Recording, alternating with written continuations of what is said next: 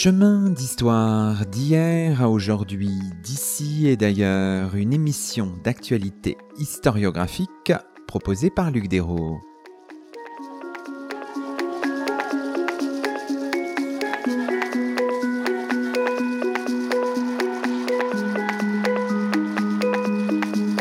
Bonjour à toutes et à tous, c'est le 149e numéro de nos chemins d'histoire, le 29e de la quatrième saison, et nous avons la joie d'accueillir à notre micro Marie Favreau. Bonjour à vous. Bonjour. Marie Favreau, vous êtes maîtresse de conférences en histoire médiévale à l'université Paris-Nanterre et vous venez de faire paraître chez Perrin un ouvrage intitulé La Horde Comment les Mongols ont changé le monde, un ouvrage paru initialement en anglais chez Harvard University Press en 2021. Aujourd'hui, dans nos chemins, nous revenons sur l'histoire de la Horde, une structure politique pluriséculaire et qui englobe entre le XIIIe et le XVe siècle le Kazakhstan, la Russie et une bonne partie de l'Europe orientale, notamment l'Ukraine. Ce faisant, nous plongeons dans une histoire fascinante, celle de l'État jochide, bien moins connue que celle des autres héritiers de Gengis Khan, les Ilkhanides au Moyen-Orient et les Yuan en Chine. Alors peut-être pour que nos auditeurs s'installent bien dans notre paysage, Marie Favreau, on peut revenir sur l'objet, l'espace, la chronologie de votre livre et sur le mot qui constitue votre titre ou votre avant-titre, la horde. Donc vous la définissez presque d'emblée, c'est dans les deux ou trois premières lignes, un grand régime nomade né de l'expansion mongole du XIIIe siècle.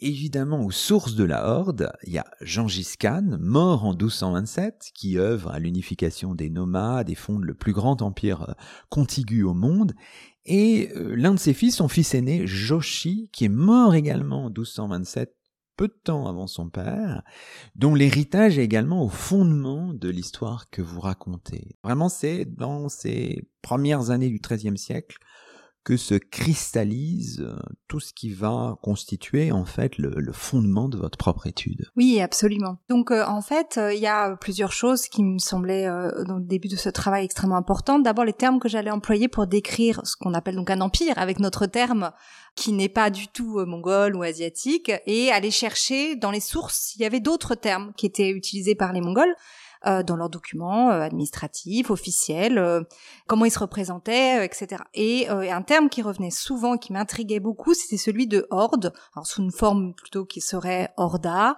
parfois ordo. Donc j'ai commencé ce travail par me questionner sur les termes que j'allais employer. Et je me suis dit, voilà, je vais essayer d'employer ce terme, mais essayons de comprendre en fait le contexte de l'emploi de ce terme et voir si ce que ça désigne. Et là, j'ai réalisé que en fait, c'est un terme qui avait une grande épaisseur temporelle, qu'en Asie, c'était un terme qui était utilisé depuis au moins le quatrième, peut-être cinquième siècle avant Jésus-Christ, euh, d'après nos sources, qui apparaissait dans les termes chinois, dans les sources chinoises, qui apparaissait ensuite dans les sources turques, et qui désignait visiblement des pouvoirs nomades. Travaillant sur ce terme, je me suis rendu compte que les Mongols eux-mêmes allaient décider de l'employer aussi pour mentionner leur propre pouvoir, mais euh, dans un contexte où l'empire nomade, leur, va devenir aussi bien plus important. Enfin, on n'est pas du tout à la même échelle que euh, les empires précédents, que ce soit même l'empire turc, ce qu'on appelle les Turcs bleus, ou, euh, ou d'autres empires avant eux. Et l'autre l'autre point intéressant, c'est la rencontre avec la, la, chrétienté latine, avec d'autres langues et d'autres cultures qui ne sont pas habituées aux nomades euh, des cultures euh, où euh, finalement, d'après ces sources-là, on voit en latin au XIIIe siècle le terme orda qui est conservé en fait tel quel, sachant que ce terme n'apparaît jamais avant dans les sources. Et donc, il m'a semblé très clairement que ce qu'ils avaient tout d'un coup sous les yeux, c'était une forme d'organisation étatique qu'ils n'avaient jamais vue avant. Moi, j'appelle ça le régime nomade. Et euh, c'est vraiment le cœur de mon ouvrage. Mais euh, j'ai trouvé aussi que c'était assez assez beau d'une certaine manière de voir tout d'un coup un terme apparaître en quelque sorte dans les sources. Donc côté latin, mais côté slave à vrai dire aussi, euh, au Moyen-Orient, en, en, tout cas en arabe c'est certain, en persan probablement aussi, le terme apparaît aussi au XIIIe siècle. C'est la rencontre des Mongols avec le reste du monde. Évidemment, on voit que dans l'historiographie, parfois on employait le terme de horde dorée. Absolument. Donc en fait, euh, je dirais même peut-être ordre doré ou ordre d'or. Ça, ça a été aussi un travail. J'ai essayé de comprendre d'où venait ces euh, adjectifs de couleur, parce qu'il y a aussi hors de bleu, hors de blanche qui circulent dans les sources. Euh, plutôt un peu plus tardive, mais quand même. Et en fait, ce terme de d'or, doré, euh, signifie euh, une forme d'aristocratie. Par exemple, le lignage de Gengis Khan, de Genghis Khan, on l'appelle le lignage d'or. Et donc c'est un qualificatif qui veut dire finalement impérial, royal. Donc la horde d'or, doré, c'est la horde impériale, tout simplement. Comme dans mon ouvrage, j'avais vraiment aussi envie de travailler sur le, les mécanismes de ce régime lui-même, euh, d'aller au fondement de cet état, je me suis dit que c'était aussi intéressant de mettre aussi de côté peut-être ce qualificatif pour voir que toutes ces hordes, parce qu'il y en a plusieurs en fait, euh, auxquelles on donne différents termes, sont des hordes euh, qui ont une forme d'organisation similaire, une organisation nomade. Il y a cette horde d'or qui veut dire horde impériale, qui serait la horde la plus, celle où il y a le souverain, en fait. Puis vous avez une horde bleue, une horde blanche, etc.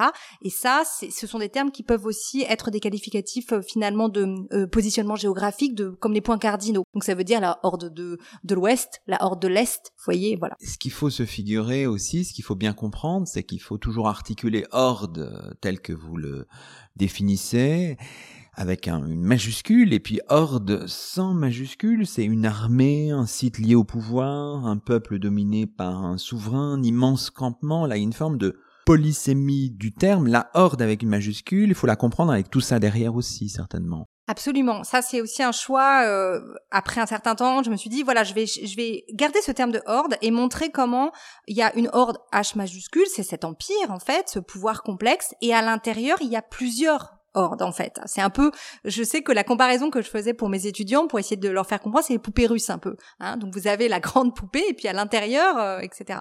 C'est important de comprendre cette multiplicité des hordes parce que c'est aussi, on y reviendra, je pense, euh, cette fameuse plasticité, élasticité du régime nomade qui permet à certains moments, parce qu'il y a des difficultés, de se démultiplier, de se séparer, de se scinder, de démultiplier les hordes ou de se retrouver, de se resserrer, de s'assembler. Et là, de resserrer les hordes aussi. Évidemment, dans l'historiographie on a employé souvent aussi le terme de Cana, mais vous, ne souhaitez pas le reprendre à votre compte parce qu'il dit peut-être autre chose finalement. Oui, j'ai, j'ai un peu mis de côté parce que ce terme-là, en fait, donc il est formé sur le mot de Khan ou Khan, hein, qui veut dire tout simplement souverain.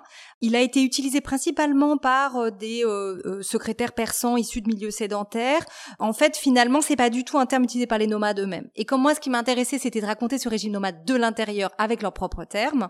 C'est vrai que j'ai préféré choisir le terme horde, tout en expliquant pourquoi le terme de Kana ou Khana apparaissait aussi dans les sources et pouvait éventuellement être utilisé. Bien entendu, dans le travail un peu lexical que vous faites, il, faut bien distinguer hors de Oulous aussi. Oulous qui renvoie plutôt au peuple, aux communautés. Absolument. Donc ça, c'est aussi un terme très intéressant que j'utilise dans mon ouvrage, qui est un terme mongol, un Ouls, qui est toujours employé aujourd'hui, qui veut dire aujourd'hui nation. Et dans les sources, ça veut dire, euh, c'est vraiment effectivement le peuple, les, les, communautés organisées euh, sur un mode aussi politique. Et ce terme-là euh, était associé à des lignages importants. En particulier, donc là, ce qui nous intéresse, c'est le lignage, les descendants du fils aîné de Genghis Khan, Jochi, euh, ses descendants on les appelle les Jochid, et euh, peuple euh, s'appelle Loulous de Jochi, Loulous Jochid, et ça c'est vraiment un terme qu'on a dans les sources aussi, ils se nomment comme ça. alors ils peuvent éventuellement se nommer mongols par ailleurs, mais mongol c'est un terme plus large. Loulous Jochi ça veut dire ceux de Jochi, le peuple de Jochi. Cette identité qui va être conservée très loin jusque dans le 15e siècle, hein, et qui va donc se forger pour le coup, comme vous l'avez dit, au début du 13e siècle, et progressivement. Et cette identité de Loulous Jochi, de ce peuple de Jochi, euh, c'est aussi un des objets importants de mon ouvrage, essayer de montrer comment cette communauté va grandir, euh, de, de un millier, deux milliers, trois milliers d'hommes va passer à des dizaines de milliers et, et, va finalement s'épanouir dans ce qui, ce qui est la région de l'ouest de, de, de la Russie actuelle. Alors dans vos premières pages, vous insistez sur la diversité ethnique de la, de la horde. Vous, vous dites, ce sont des clans pour la plupart d'origine mongole et vous mentionnez le rôle des, des chefs nomades ou bègues. Ça c'est important aussi, un autre terme technique mais qu'il faut d'emblée avoir en tête. Absolument, je suis euh, ça c'était un des éléments qui m'intéressait énormément dans ce travail, c'est que je trouvais que notre manière d'aborder cette histoire de l'empire mongol était une manière euh, un peu on va dire traditionnelle où on allait d'un souverain à l'autre, c'est-à-dire que toute la chronologie est construite sur un souverain qui en succède à un autre, etc., etc. Or le système politique mongol, c'est un système très collectif, qui a un aspect vraiment de, de d'assemblée, de discussion, de négociation, etc. Et moi, c'est ce système collectif qui m'intéressait aussi, en relation avec un souverain, certes, mais seulement, mais pas le souverain tout seul. Donc, je me suis intéressée aux grandes figures politiques de cette horde et j'ai compris l'importance de ces chefs nomades, dont le titre plus courant est celui de beg. On connaît le terme de beg parfois en turc quand on travaille, par exemple, sur le monde ottoman, c'est le même terme en fait, hein, beg. Et euh, ces chefs nomades peuvent être d'origine mongole, en effet, peuvent être parfois d'origine plutôt turque, en tout cas turcophone, euh, mais ils ont en, commun une identité, un mode de vie, une organisation politique, etc. Et sans eux, il n'y a pas de horde. Alors si on essaye de, de projeter sur une carte moderne la horde, bah, c'est quand même impressionnant. Hein. On est à la fois en Ukraine, en Bulgarie, en Moldavie, en Azerbaïdjan, en Géorgie, au Kazakhstan, en Ouzbékistan, en Turkménistan, en Russie. Mais il faut embrasser tout à la fois, parce qu'on a eu tendance parfois, euh, chaque euh, historiographie sans doute a eu tendance à relier ça à son propre peuple, à sa propre identité d'État. Là, il faut, faut avoir une vision assez large en jouant sur les, sur les échelles. Ça, c'est important. Et euh, c'est vrai que là, l'une des, caractéristiques de mon travail, c'était de me pencher sur cette partie nord-ouest de l'Empire mongol. Parce que souvent, on a, on connaît, parce qu'on a travaillé par exemple souvent sur Marco Polo, on connaît Kubilai, on connaît, on connaît la Chine. Il y a des travaux intéressants sur l'Asie centrale et sur, bien sûr, ce qu'on appelle les îles Hanid en, en Iran et, et euh, Azerbaïdjan actuel. Mais euh, finalement, sur, sur la zone qui nous touche presque plus, hein, puisqu'elle est euh, contiguë à l'Europe, euh, eh bien, euh, on n'avait quasiment rien, et pourtant des sources. Et c'est vrai que j'ai trouvé que c'était aussi très intéressant de voir que ce grand régime mongol, donc vraiment, c'est dans l'empire mongol, mais il y a une forme d'autonomie hein, que j'explique, politique et économique de cette grande région. Eh bien, c'est aussi du fait qu'elle couvre une zone qui est celle liée à l'islam au Moyen-Orient, en Asie centrale aujourd'hui. Le fait qu'elle couvre une zone qui était les principautés russes, le monde slave, hein, le fait qu'elle couvre une zone aussi qui concerne quand même plus euh, vraiment euh, euh, l'Europe centrale, hein, le royaume de Hongrie, vous avez mentionné la Bulgarie, mais aussi je pense à une partie de, population des Teutons hein, de l'époque. Donc les Allemands sont présents dans la Horde aussi en tant que marchands, c'est une force importante. Donc en fait, le fait qu'il y ait tout cet assemblage et puis des marchands italiens qui sont très importants, qui jouent un rôle vraiment important aussi dans la Horde, cet assemblage composite qui fonctionne, ça, ça m'a, moi, ça me fascinait en tant que chercheur. Et par ailleurs, euh, euh, j'ai pensé que ça pouvait peut-être expliquer que la horde, par rapport aux autres régimes mongols, c'est celui qui va durer plus longtemps. Il va durer bien longtemps dans le 15e siècle, voire jusqu'au début du 16e siècle dans, dans certaines zones. Et, euh, et ça, c'était quelque chose qui n'avait pas vraiment été expliqué dans l'historiographie. Et moi, mon idée, c'était bien, c'est peut-être parce qu'il y a ce positionnement géopolitique si particulier, euh, avec un équilibre qui fonctionne, que euh, y a cette longue durée. Alors, ce qui est intéressant et ce qui rend les choses profondément stimulantes, c'est qu'il faut sans arrêt jouer, je le disais, mais vraiment sur les échelles comprendre l'articulation du monde Joshid, je ne sais pas si je m'exprime bien en disant ça, avec l'empire mongol, ça c'est du point de vue euh, spatial, et aussi comprendre les choses dans une forme d'épaisseur temporelle, mais sans mettre trop de césure. Et ce qui frappe d'ailleurs, c'est quand on, je sais pas, regarde la première de couverture de votre ouvrage, et même qu'on quand on rentre dans le titre exact, on voit qu'il n'y a pas de date. La Horde, comment les Mongols ont changé le monde, et c'est peut-être intentionnel, je ne sais pas, Marie Favreau. Oui, c'est vrai. Euh, en fait, c'est compliqué. C'est-à-dire qu'à la fois aussi, ça j'en parle dans mon introduction, bon moi je me définis comme médiéviste, hein, mais en même temps, quand je travaille sur euh, l'Empire mongol et sur la Horde, cette distinction médiévale moderne, euh, elle, elle fonctionne pas. Enfin, je veux dire, en tout cas, elle me sert pas en tant que chercheur pour écrire mon livre. C'est vrai que le, le, rapport à la chronologie est pas, est pas le même que quand on n'a pas la même vision euh, du, du monde, de l'épaisseur temporelle, quand on travaille sur, sur ces zones-là, il me semble.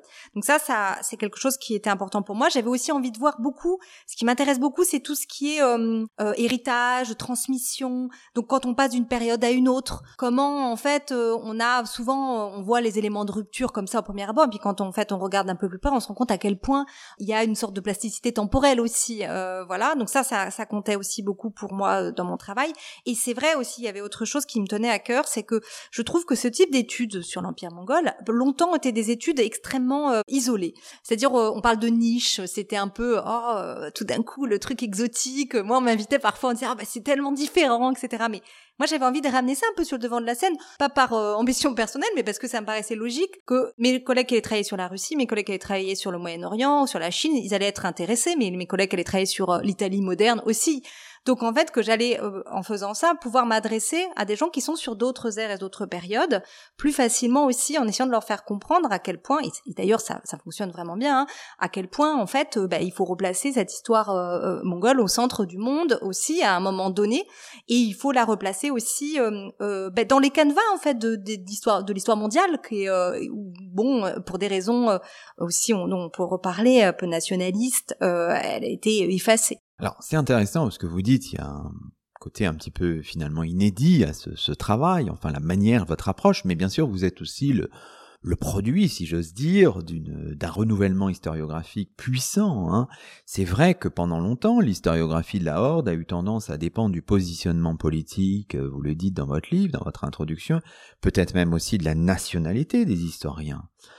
C'est un héritage en partage, dites-vous, qui n'appartient à aucun des récits nationaux des États concernés. Hein.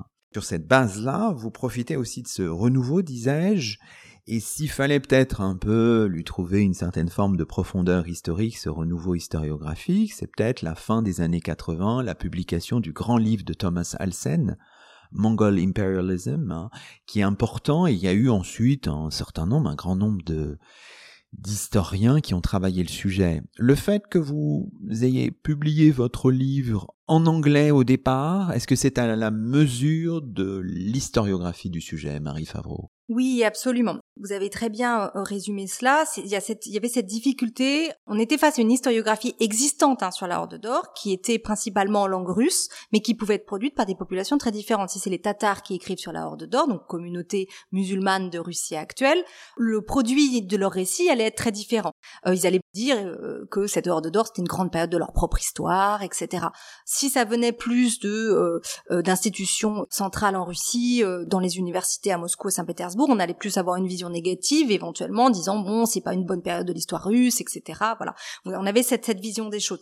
Donc la, la, première étape dans mon travail, pour moi, ça a été de mettre de côté tous ces aspects-là, c'est-à-dire de dire bon, moi je suis pas là pour dire c'est une bonne ou une mauvaise période, c'est il n'y a pas d'enjeu national pour moi. C'est vrai que c'était mon avantage d'être française d'une certaine manière, hein. même si en France on n'avait pas de tradition de travail sur la Horde d'Or, ça c'était une difficulté, mais par contre c'est vrai qu'aussi j'avais euh, plus peut-être de l'esprit libre par rapport à ça. Et donc ça c'est une première chose. Ensuite l'autre chose c'est que euh, dans l'historiographie sur l'Empire mongol, vous avez une tradition euh, de travail sur l'Horde d'Or qui était russe, russe, enfin en langue russe, et puis sinon une tradition de travail sur l'Asie centrale et surtout sur la Chine et sur ce qu'on appelle l'île Rana, hein, donc Iran, Azerbaïdjan, en langue anglaise. Depuis euh, vraiment les années 50, on va dire. Et en fait, euh, j'avais envie, à la suite d'autres collègues, de casser un peu ça et de dire bon bah maintenant, il est temps de publier, par exemple, sur la Horde d'Or dans une autre langue que le russe. Et euh, mon choix de l'anglais, c'était lié au fait que je savais que j'allais avoir des collègues qui allaient être à l'écoute et être intéressés parce que voilà, c'était un peu notre langue de communication. Maintenant, l'autre aspect aussi qui moi m'a servi dans mon travail, c'était l'intérêt qu'avaient les anglo-saxons pour tous les phénomènes de mondialisation, comme vous savez les phénomènes d'impérialisme et les phénomènes de mondialisation. C'est vrai que le, débat était assez avancé euh, au début des années 2000, par exemple, euh, et que bon, maintenant en France, on a beaucoup de choses à dire hein, sur l'histoire globale, etc. Mais au début, ça vient quand même plutôt du monde anglo-saxon. Donc euh, ça, moi, je, je m'en suis un peu servi tout en, en faisant mon propre chemin hein, par rapport à ça. Mais c'est là où je peux dire que d'une certaine manière, bien sûr, je suis un peu l'élève de Olsen, ça c'est certain, dans sa vision à lui un peu globale. Mais d'un autre côté, Olsen, il est intéressant parce que il a essayé quand même malgré tout d'intégrer un peu de choses sur la Horde d'Or. Mais lui, sa spécialité, c'est quand même beaucoup plus, euh, euh, évidemment, euh, les Yuan, donc la Chine, les Mongols en Chine et, dans l'île. Évidemment, la question qu'on peut se poser, parce que voilà, on a compris qu'il y a plein d'historiographies qui sont liées à des préoccupations nationales. Une question peut-être un peu triviale, mais comment vous, vous êtes venu à cette histoire-là, au point d'écrire un livre en anglais, qui, je le dis pour nos éditeurs, bénéficie en ce moment même d'un grand nombre de traductions, on le disait en off tout à l'heure, en japonais, en italien, etc. Bah, je pense euh, curiosité d'historienne, hein, vraiment, c'est-à-dire que pour moi, il y a pas, c'est pas lié à mon histoire familiale du tout, ça c'est certain, mais c'est c'est juste que quand j'ai dû choisir mon sujet de master, j'avais envie de choisir quelque chose qui n'avait pas été trop faible à mes yeux, etc. Alors si ce qui était sûr, c'est que je faisais à l'époque euh, du russe et de l'arabe, donc j'avais un intérêt pour effectivement l'islamisation de la Russie. J'ai essayer de comprendre à quel moment, à la période médiévale, il y avait eu une forme d'islamisation en Russie, etc. Enfin, dans ce qu'est la Russie actuelle ou l'Ukraine. Et j'ai découvert à cette époque qu'il y avait eu un, c'était pendant la domination mongole. Et vraiment, je me souviens de moi étudiante me disant, alors, déjà, je savais pas qu'il y avait autant de communautés musulmanes en Russie, que c'était aussi ancien, mais en plus, c'est lié à une période mongole. En fait, je me souviens vraiment que ça a été un moment euh, pour moi d'excitation, un peu de recherche. Et j'ai commencé à travailler sur le sujet. Donc, vous voyez, il y a bien longtemps maintenant en, mémoire. Et j'ai continué.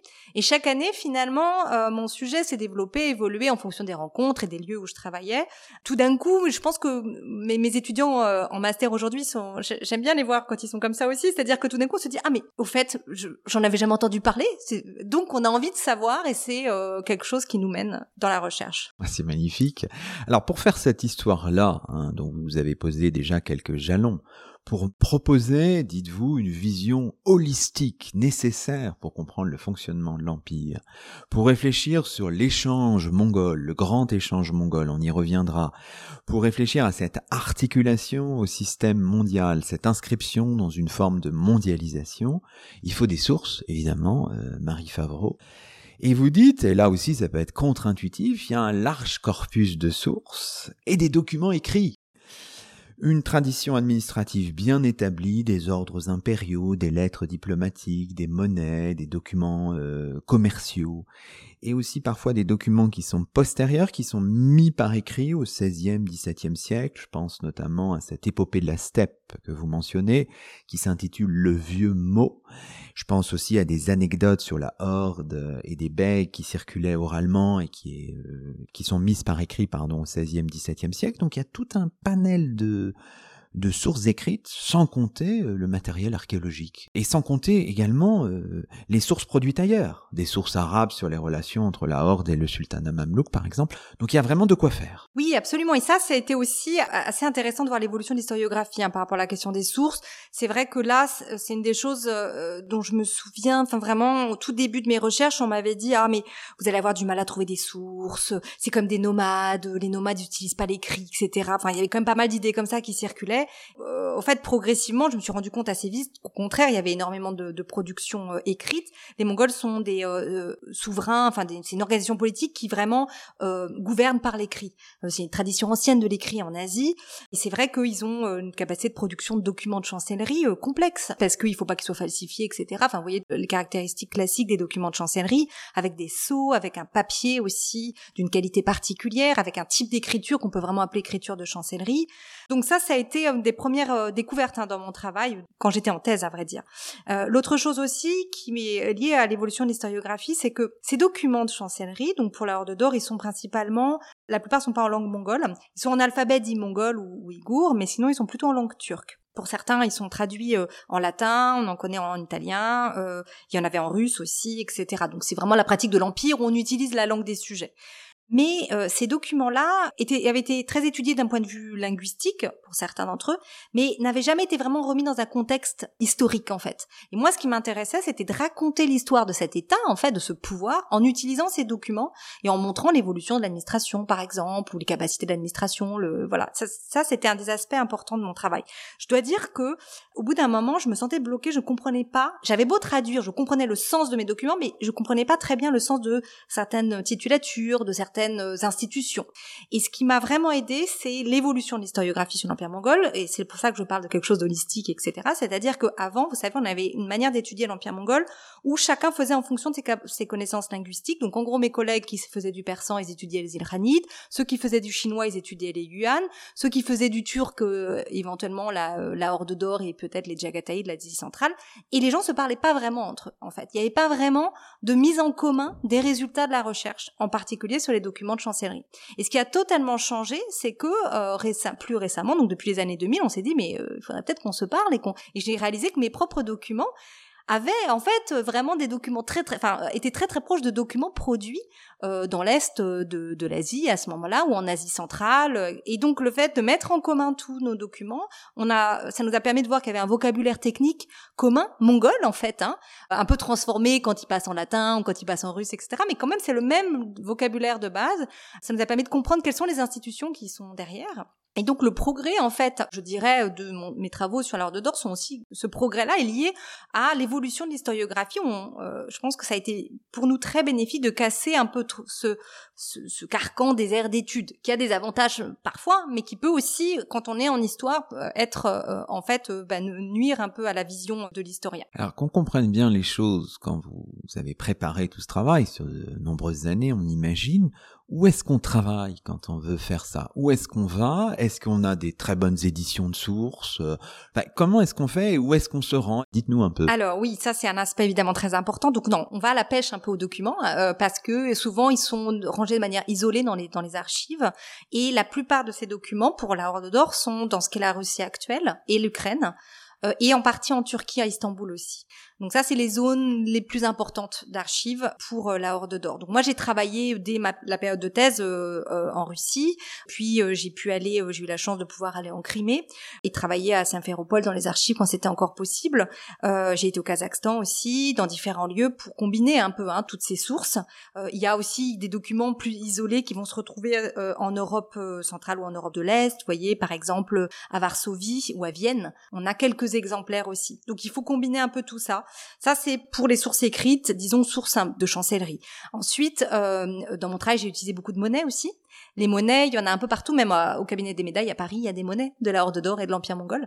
Honnêtement, euh, si on regarde à l'échelle de ce qui est conservé aujourd'hui en termes de monnaie, je pense qu'on est à plusieurs milliers. Hein. Donc c'est vraiment impressionnant quand même comme corpus monétaire, on va dire. Par ailleurs aussi, bien sûr, l'archéologie c'est important.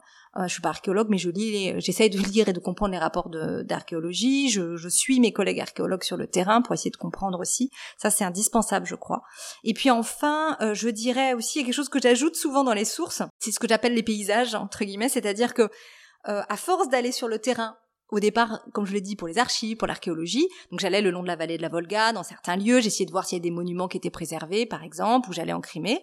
Et puis, au bout d'un moment, j'ai commencé à, me rendre compte, mais ce sont ces, paysages-là, c'est comme des paysages euh, liés à des fleuves ou liés à des bords de mer, etc. Et donc, j'ai ma vision des nomades de la steppe, grande étendue herbeuse, etc., a complètement changé à force de faire ces voyages. Et je me suis rendu compte à quel point les vallées fluviales étaient, par exemple, extrêmement importantes dans la logistique et puis la géopolitique euh, des, des, Mongols, puisque leurs hordes se sont euh, toujours placées, se situent pratiquement tout le temps au niveau des basses vallées fluviales et bougent le long des fleuves, en fait marche le long des fleuves. Ça, c'est des choses qui, étaient, qui apparaissaient pas du tout dans l'historiographie, dont on discutait pas du tout avant. Et c'est vrai que le fait d'être sur place, de me déplacer moi-même dans ces zones, de voir ces lieux, euh, ça m'a donné euh, quand même des, des, clés de compréhension. Et j'ajoute que dans votre livre, on trouve aussi un certain nombre de cartes hein, qui permettent évidemment de se repérer. Juste sur, sur ces sources, ce qui m'intéressait aussi, c'est de savoir si ces sources avaient été euh, éditées, enfin si vous aviez de bonnes éditions de sources ou si c'est un travail encore en cours, tout cela. Oui, alors en fait, ce qui nous manque, c'est de réunir ces sources en fait hein, en ouvrage, parce que ces sources, elles sont souvent connues et traduites. Alors pas en français en général, euh, mais au moins euh, en russe ou en allemand. Euh, donc il y a des traductions qui, circulent, en italien éventuellement. Mais par contre, il y avait mais c'était avant avant le début de la guerre euh, entre la Russie et l'Ukraine, il y avait euh, des, des projets pour réunir ces sources en, recueil en fait, pour pouvoir des publications collectives, mettre tous ces documents ensemble, parce que c'est quand même ça qui, est, qui je trouve à mon avis très intéressant, c'est de pouvoir les, les mettre ensemble. Euh, J'ai par exemple des collègues euh, japonais qui font des recherches très intéressantes sur le même type de documents en Asie centrale et en Chine.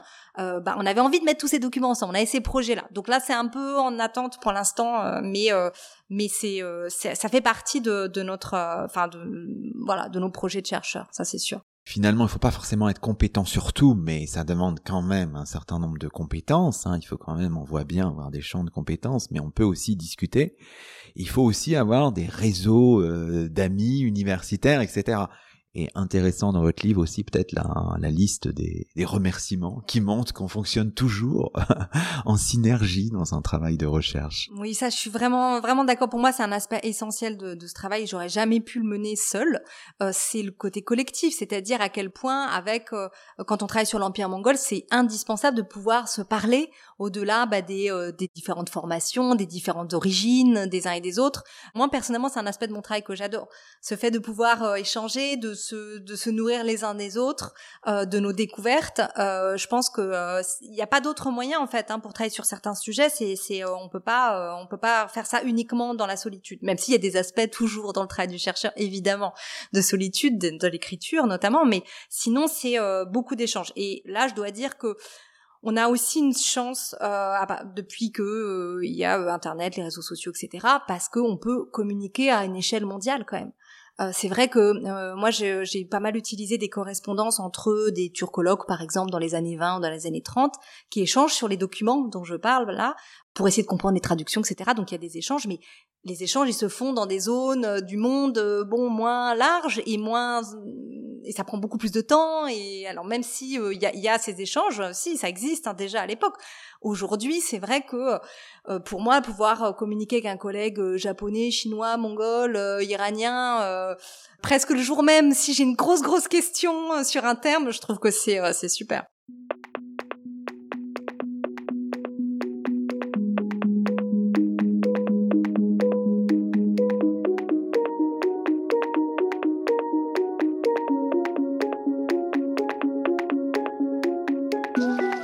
Vous écoutez Chemin d'Histoire, une émission d'actualité historiographique.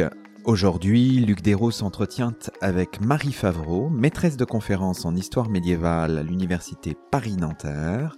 Marie Favreau qui a fait paraître chez Perrin un ouvrage intitulé La Horde, comment les Mongols ont changé le monde.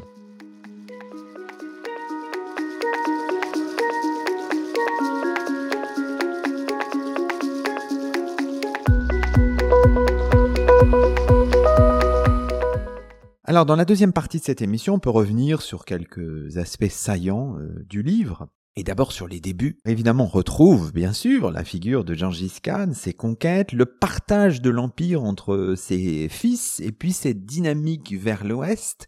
Alors là, c'est intéressant aussi parce que finalement, ça casse un peu les chronologies habituelles.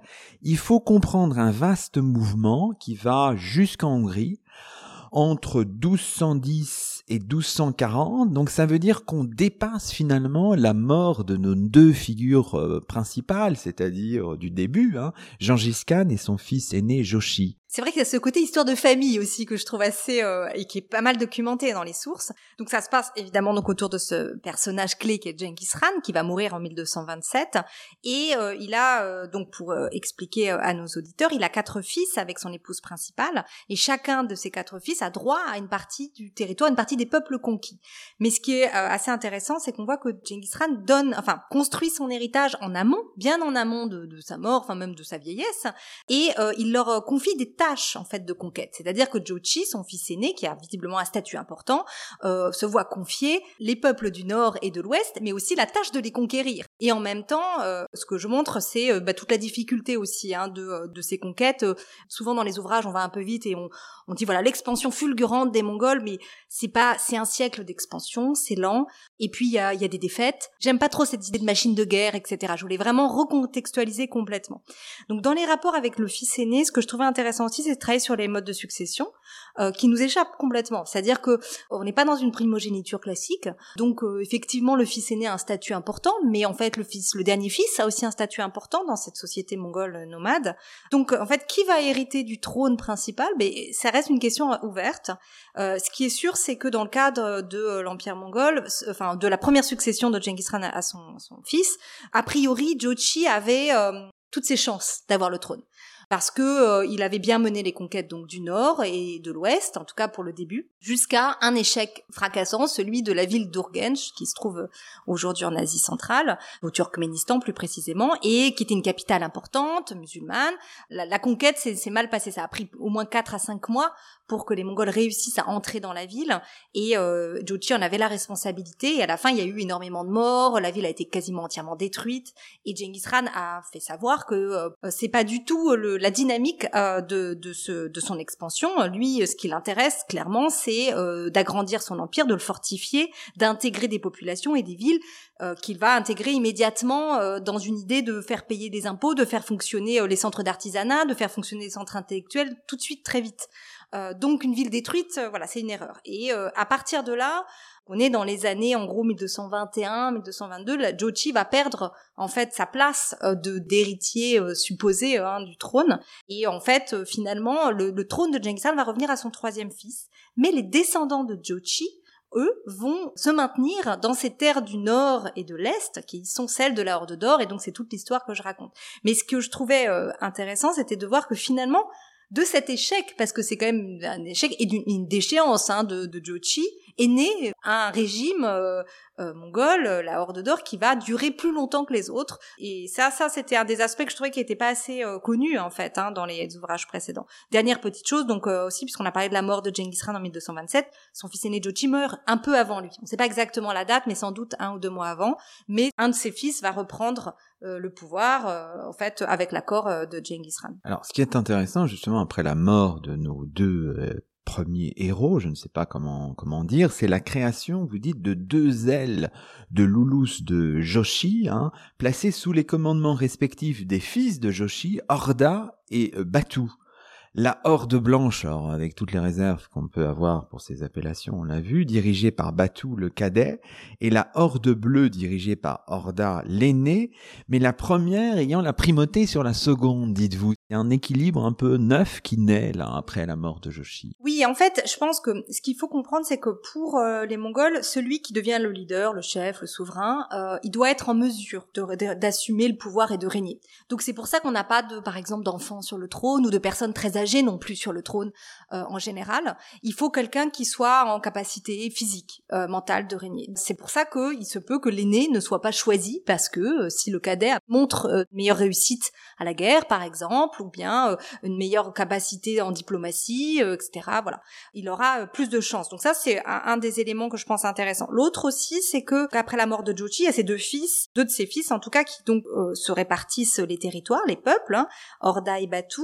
Batu aura toujours plus de responsabilités parce qu'il a justement de grandes compétences, sans doute comme général. et c'est lui qui va faire la conquête de Kiev, etc., qui va aller jusqu'en Hongrie. C'est lui qui a été, qui va être vraiment en avant dans cette expansion vers l'ouest. mais Horda est l'aîné on voit dans les sources qu'il a fallu qu'il y ait une forme de négociation pour que finalement l'aîné abandonne sa place d'aîné entre guillemets, c'est abandonne euh, toute revendication euh, à la succession de Jochi d'une certaine manière. Donc il va conserver une partie des territoires et, des peuples, mais il ne prétend pas être le Ran hein, comme euh, comme son père. C'est Batu qui va l'être. Et ce que j'ai trouvé vraiment intéressant, c'est de voir comment s'était passé ce moment de bah, euh, où il abandonne quelque part, enfin où il, où il accepte hein, de pas de ne pas être euh, sur sur le trône et donc aussi rituellement. J'ai essayé de comprendre rituellement quels avaient été éventuellement dans le cadre d'une assemblée les échanges oraux, les échanges, les gestes qui avaient pu être faits, etc. Euh, alors on a peu de sources, mais quand même on a des informations. Et je pense que c'est intéressant pour nous parce qu'on a cette image euh, un petit peu, euh, voilà, euh, comment dire, un peu cliché de chefs nomades qui sont quasiment des tyrans qui une autorité totale. Et là, quand on les voit en train de négocier dans des assemblées politiques, je trouve qu'on a une vision différente de leur régime et une vision beaucoup plus intéressante hein, de cette forme de. Alors évidemment, on peut peut-être pas dire démocratie nomade, mais je veux dire sincèrement, il y a vraiment euh, une manière de prendre le temps de parler, de, trouver des solutions politiques. Et est-ce qu'on peut tenter, est-ce que ça a même du sens de le faire, une espèce de géographie du, du pouvoir là dans dans ce monde euh, de l'après euh, Joshi Est-ce qu'on a des lieux de pouvoir? Est-ce qu'on sait un petit peu comment ça se passe Donc en fait, les, c'est vraiment un espace qui est strié par des grandes vallées fluviales, comme je l'ai dit. Je dirais que celle qui est la plus à l'est, c'est la vallée de l'Irtiche. Euh, qui traverse une partie du Kazakhstan actuel. Puis ça va donc ensuite on va vers bah, l'Oural, le fleuve la Volga, bien sûr, très un axe très très important central. On va aussi vers le Don, un autre fleuve très important dans la Horde d'Or, et puis le Dniepr, le Dniestre, donc là, on arrive vers l'Ukraine, le Danube, euh, c'est la frontière occidentale hein, euh, à un moment donné de la Horde d'Or. Donc ces fleuves euh, organisent un peu le territoire. Enfin, je veux dire, c'est vraiment des lieux où les, les nomades sont, les hordes nomades se retrouvent, plutôt dans les basses vallées. Autre chose aussi, dans cette organisation, il y a évidemment cette mobilité des nomades qui fait que quand même, on voit que quand c'est la saison chaude, l'été, etc., ils montent, enfin, ils montent. En tout cas, ils vont vers le nord avec les hordes nomades se déplacent finalement les centralités politiques. Il il faut pas qu'on ait une vision statique de capitale, bien, on appelle ça les villes assises dans les sources mongoles, j'aime bien. Euh, non, là c'est des villes mobiles euh, avec les hordes, donc elles montent vers le nord et puis elles vont vers le sud euh, en hiver. Donc on a aussi une, sorte de déplacement hein, comme ça des, de, de, de, des pouvoirs politiques, des, enfin en tout cas de ces centralités en quelque sorte, euh, voilà.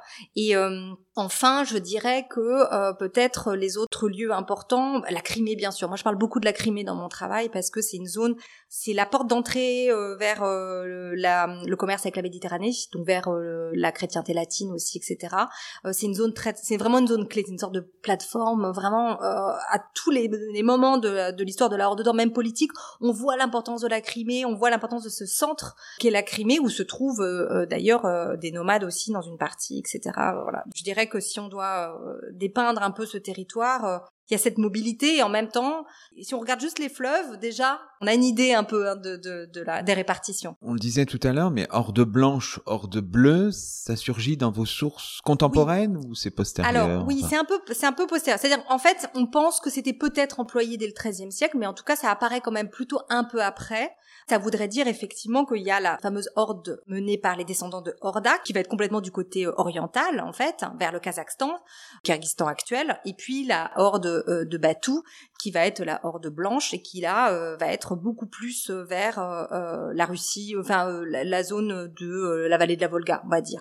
Et c'est vrai que hum, très longtemps, dans les, dans les écrits des historiens, on disait, ben, Horda, ses descendants, on n'y comprend rien, on n'a pas les sources, on peut pas écrire cette histoire-là, donc on met de côté, on va s'intéresser que finalement à Batou. Or, moi, dans mon travail, j'avais vraiment envie de restituer cette dynamique politique qu'il y a entre les lignages des deux frères et entre ces différentes hordes qui vont s'entendre. Y a des périodes de tension, mais avant le, début du XIVe siècle, où là, il y a des éléments vraiment plus de friction plus forts, mais en fait, c'est une entente qui est quand même relativement cordiale. C'est assez impressionnant de voir comment ils se répartissent et bon, bah, ils respectent finalement la, répartition des peuples et des terres euh, entre les frères. Euh, voilà. Et euh, sinon, ces deux hordes vont à un moment donné euh, se rejoindre parce qu'il va y avoir euh, des, changements dans les lignages. Et ça, ça va se produire euh, dans le courant du XIVe siècle, même plutôt dans la deuxième moitié du XIVe siècle. Avant d'arriver là, restons encore un peu dans le dans le XIIIe siècle. La séparation d'avec l'empire mongol, ça on peut la dater des années 1260. Et qu'est-ce que ça veut dire de des liens qui existaient avant. C'est un peu difficile à comprendre, ça. On a l'impression d'une forme de grande autonomie, mais quand même des liens maintenus. Et là, il y a une séparation à partir des années 1260, c'est ça? Oui, oui, ça c'est un moment clé qui est effectivement complexe. Euh, en fait, dans les années 1260, il y a une sorte de euh, cristallisation de ces régions et de ces lignages dans des régions précises. Ça a été longtemps présenté dans l'historiographie comme étant quasiment la fin de l'Empire mongol. Moi, au début, quand j'ai appris, euh, dans, quand j'étais en mémoire, on me disait, bah, l'Empire mongol, ça dure pas longtemps. Ça commence au début du 13e puis en 1260, c'est en gros c'est fini. Et pourtant, je, plus ça allait, plus je travaillais sur mes sources, je me disais, ben non, ça n'a pas du tout l'air. En tout cas, ils en ont pas conscience. Et personne à l'époque n'en a conscience. Donc, il y a un problème. En fait, c'est vrai qu'il y a, euh, c'est, ce régime mongol a une des capacités d'évolution qui est assez, assez intéressante sur le plan institutionnel. Et dans les années 1260, il y a évidemment des changements importants. Euh, mais ces changements euh, vont donner lieu à aussi une forme d'équilibre. Donc, euh, vous avez cette formation de la Horde d'Or qui a une forme d'autonomie sur le plan économique parce qu'ils ont accès à des ressources, ils échangent avec les marchands euh, en Occident, euh, russes, euh, au Moyen-Orient, etc. Donc ils s'organisent, hein, ils ont une sorte d'autonomie, et en même temps ils ont des règles communes, une sorte de marché commun avec le reste de l'empire. Donc ça, j'ai essayé de montrer comment il y avait les deux entraient en compte, enfin se, voilà, se renforçaient.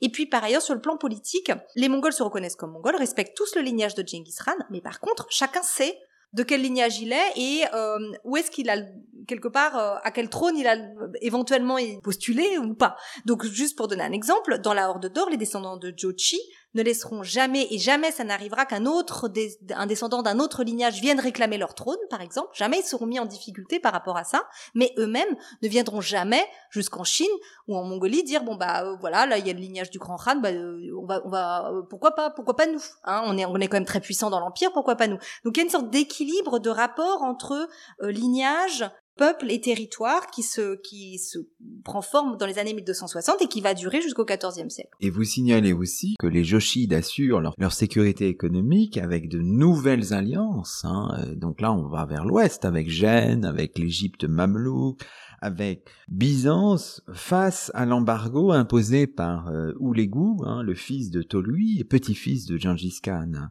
Votre étude est euh, aussi euh, l'occasion de signaler ces liens très forts avec euh, l'Europe et le monde occidental hein, de manière générale. Oui, en fait, effectivement, ces liens de diplomatie, mais qui sont aussi des liens en fait de commerce, sont clés parce que c'est ce qui va permettre à cette horde d'or, en fait, de, je pense, hein, d'être dans la, de rester dans la longue durée, un, État puissant.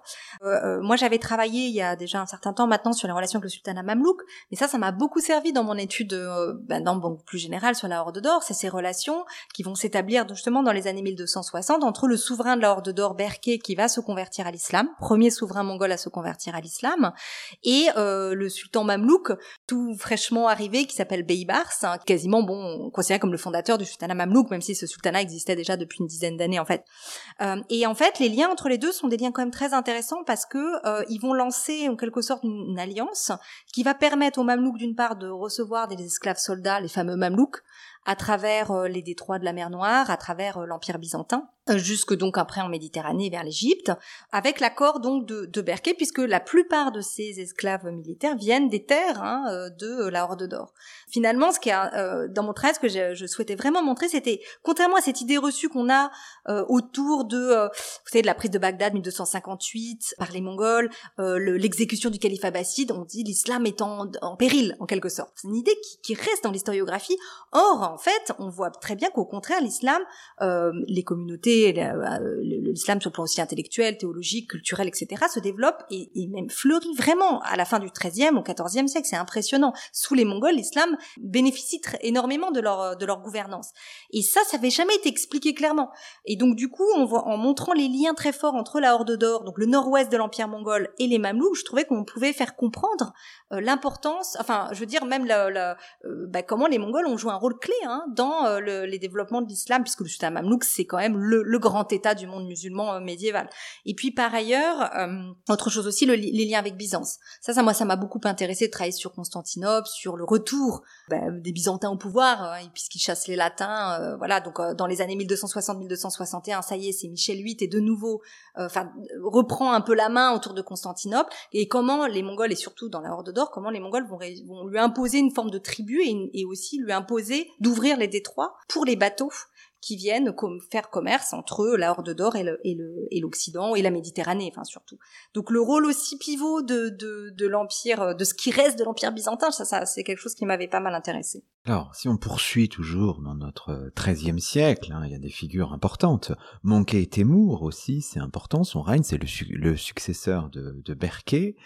La fin de son règne étant marquée par un certain nombre de troubles politiques, avant finalement une forme d'apogée, on se situe là plutôt au début du XIVe siècle, sous le règne d'Ozbek Khan, ça commence, c'est progressivement le temps de ce que vous appelez le grand échange mongol, hein, cette forme de prospérité économique. Alors ça devient un concept pour nous maintenant. Qu'est-ce que ça veut dire exactement, Marie Favreau? Oui, en fait, le grand échange mongol, pour moi, c'était une manière de décrire cette, cette forme de mondialisation, on va dire, qui se développe sous les Mongols et qui part de l'Empire mongol Hein, c'est l'Empire mongol évidemment et la Horde d'Or. Je montre en quoi est même leader hein, à cette fin du XIIIe début XIVe siècle, donc le nord du monde en fait, hein, et les nomades, mais en même temps dépasse complètement hein, l'Empire mongol. Moi, c'est ça qui m'intéressait aussi, c'était de montrer euh, comment les Mongols euh, étaient, euh, avaient même le souci euh, d'être en contact et de contractualiser aussi parfois sur le plan commercial au-delà de leurs frontières, euh, que en fait finalement au-delà de cette expansion militaire dont on a tous entendu parler, qui est très connue, ben, il y a aussi une forme d'expansion d'expansion commerciale que je trouvais extrêmement intéressante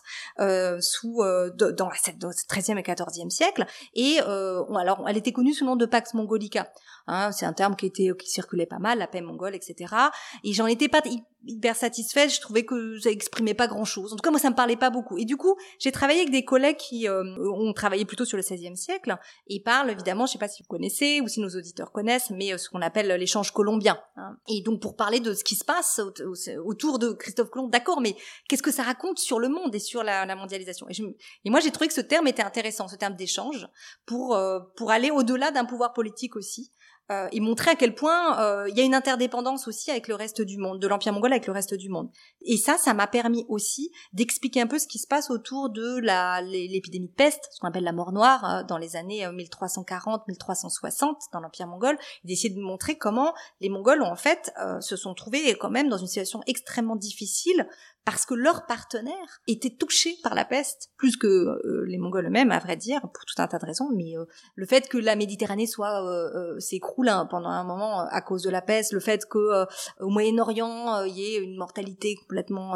délirante, ben ça, ça a évidemment complètement désorganisé cet empire mongol qui était ben, totalement imbriqué dans les réseaux d'échange du monde. Donc ça me permettait de sortir d'une forme d'isolement et de dire, voilà, c'est il, crée quelque chose qui va les dépasser aussi. Et on comprend aussi à vous lire, enfin, vous allez nous, nous le confirmer, que ces années-là, ces années d'apogée, voient aussi des, des formes d'urbanisation un peu nouvelles, on peut dire ça? Absolument. En fait, ça c'est un autre élément qui m'a beaucoup intéressé, c'est de voir comment les Mongols construisent des villes. Pourquoi ils font construire des villes, leur rapport à la ville?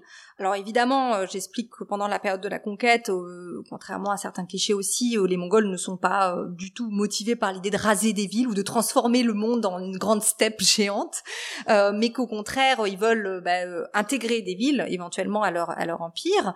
Et ensuite, ce qui est intéressant, c'est de voir comment soit ils investissent dans des villes existantes, mais soit aussi très tôt, dès le, le mi-13e siècle, même un peu avant, à vrai dire, 1230, ils commencent à construire des villes eux-mêmes. Euh, Karakorum, très connu donc euh, en Mongolie actuelle, mais euh, dans la, pour la Horde d'Or, c'est Sarai, sans doute la ville la plus connue, en basse vallée de la Volga, qui est à peu près à 150 km d'Astrakhan, et euh, qui est une ville totalement nouvelle, fondée par les Mongols. Il n'y avait pas de site avant, euh, etc.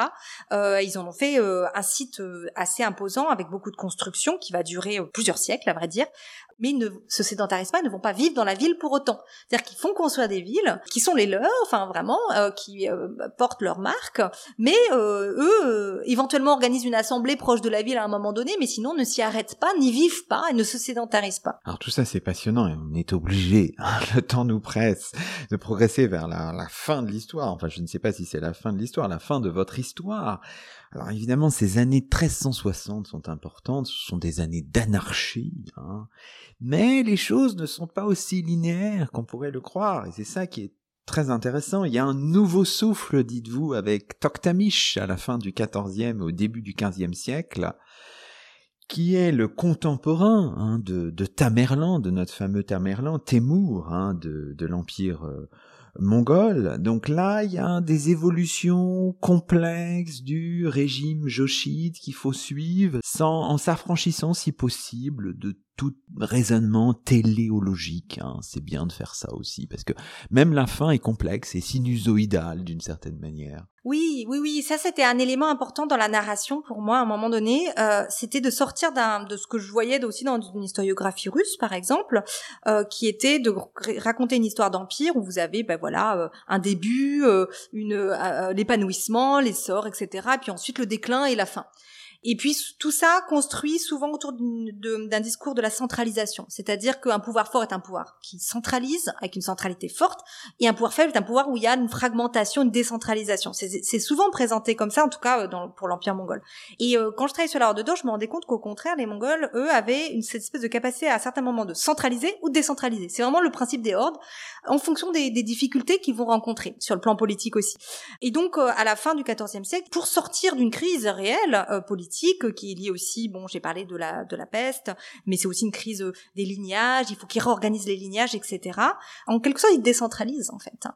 Euh, et, euh, c'est quelque chose qui a été longtemps présenté comme un pouvoir qui se fragmente de manière hyper négative. En fait, moi, je, je vois dans le 15e siècle, par exemple, une période de d'inventivité et de créativité politique et institutionnelle que je trouve vraiment fascinante. Et ça reste mongols, ça reste des nomades, euh, ça reste les descendants du fils aîné de Genghis Khan, etc. Donc pour moi, c'est toujours l'histoire de la Horde d'Or, mais j'ai essayé de la raconter d'une autre manière que euh, en parlant de déclin, par exemple, etc. C'est clairement, il y a des évolutions institutionnelles fortes par rapport au XIIIe siècle, euh, mais euh, ça reste un pouvoir qui se porte relativement bien et qui continue à avoir un rapport assez euh, quand même de domination avec le monde extérieur. Donc euh, il y a toujours un État, toujours un pouvoir, etc. et donc moi, ça, c'est ça qui m'a beaucoup intéressé, c'est de voir comment ces nomades étaient capables. Alors, je vais juste donner un exemple. Devant les difficultés, bah, une des choses qu'ils vont être amenés à faire, par exemple, c'est d'abandonner Sarai. Mais pour eux, ils le disent clairement, abandonner une ville, c'est une évidence quand une population est en danger. Donc, par rapport à d'autres euh, configurations impériales où c'est la capitale, par exemple, vous imaginez abandonner Rome, c'est la fin du monde. Là, pas du tout. Pour eux, c'est bah très bien. Enfin, ce qui compte, c'est quand même que les gens survivent, c'est que la population puisse continuer. Euh, si on doit, parce qu'il y a des intempéries, parce qu'on est attaqué, euh, bouger, c'est des nomades. Et ça, bah ça, ça se passe vraiment à la fin du XIVe, début du XVe siècle. C'est autour de la reconfiguration menée par Toktamish euh, et ses successeurs ensuite au début du XVe siècle pour se maintenir en fait hein, dans, dans les terres de la Horde. Euh, il y a des abandons de villes euh, et c'est là où on voit aussi que la ville pour les nomades c'est quand même pas pareil que la ville pour les sédentaires. On met pas de point final à cette histoire. Alors comment comment on fait? Il faut s'arrêter un moment quand même, Marie ben, Favreau. Oui, disons que en fait ce que je montre dans mon travail aussi c'est que à partir de la deuxième moitié du 15e euh, et puis au début de la première moitié du 16e siècle, dans les rapports avec les voisins, les principautés russes notamment, etc. Euh, il y a évidemment une reconfiguration complète des rapports nomades sédentaires et les ceux qui sont les descendants de Jochi vont se déplacer beaucoup plus vers l'Asie centrale. Et qu'en fait les les successeurs euh, des, euh, des Mongols sont euh, en partie tout ce qu'on appelle les Rana de Riva, d'Astrakhan, etc., de Crimée. Donc il y a un lignage d'Ochid en Crimée jusqu'au XVIIIe siècle. Donc ça, j'ai essayé de montrer aussi comment ces lignages allaient continuer dans d'autres zones, mais allaient en fait quitter une partie de la vallée de la Volga assez vite. Par ailleurs aussi, ça c'est un autre élément qui m'a semblé important, c'est de montrer les héritages auprès des, des autres, en fait des sédentaires. Les Russes sont en partie les héritiers des Mongols. Euh, les, la Pologne-Lituanie en partie est dans l'héritage mongol. Euh, donc euh, Tamerlan est bien sûr en partie un produit de l'empire mongol. Donc c'était aussi intéressant de montrer comment finalement les lignes ne sont pas celles qu'on croit et que les, cet héritage en fait il est il va bah, au-delà de, de quelque chose de purement mongol, jochid, etc., ou purement nomade, hein, mais qui va vraiment comme, comme ça être transposé dans d'autres dans d'autres cadres jusqu'au XVIe siècle. Alors, ultime question traditionnelle dans nos chemins d'histoire. Ce livre est publié, euh, le livre en anglais euh, date de 2021, on a dit, il est traduit dans plus de 20 langues, hein, je crois. Euh, Marie Favreau, c'est extraordinaire. Ça devient un best-seller international. Et vous, alors, quels sont vos, vos chemins d'historienne en ce moment? Sur quoi travaillez-vous? Vous projetez-vous dans autre chose? Restez-vous dans le même sillage enfin, Alors moi, je, donc, je continue mes recherches sur l'Empire mongol, euh, mais c'est vrai que je travaille beaucoup plus sur l'ensemble de l'Empire mongol et sur la zone de, de la Mongolie actuelle. Et euh, ce qui, en tant qu'historienne, ce qui, a, ce qui change beaucoup pour moi dans mon travail sur les sources, c'est qu'aujourd'hui, j'intègre beaucoup plus d'objets. Euh, et j'ai la chance de travailler comme commissaire, co-commissaire sur une exposition qui euh, ouvrira à Nantes euh, là euh, à la rentrée sur l'empire mongol, sur le grand échange mongol. Et euh, donc je suis amenée à travailler euh, dans les musées en Mongolie par exemple, mais aussi dans les musées français sur les collections qui viennent de la période mongole.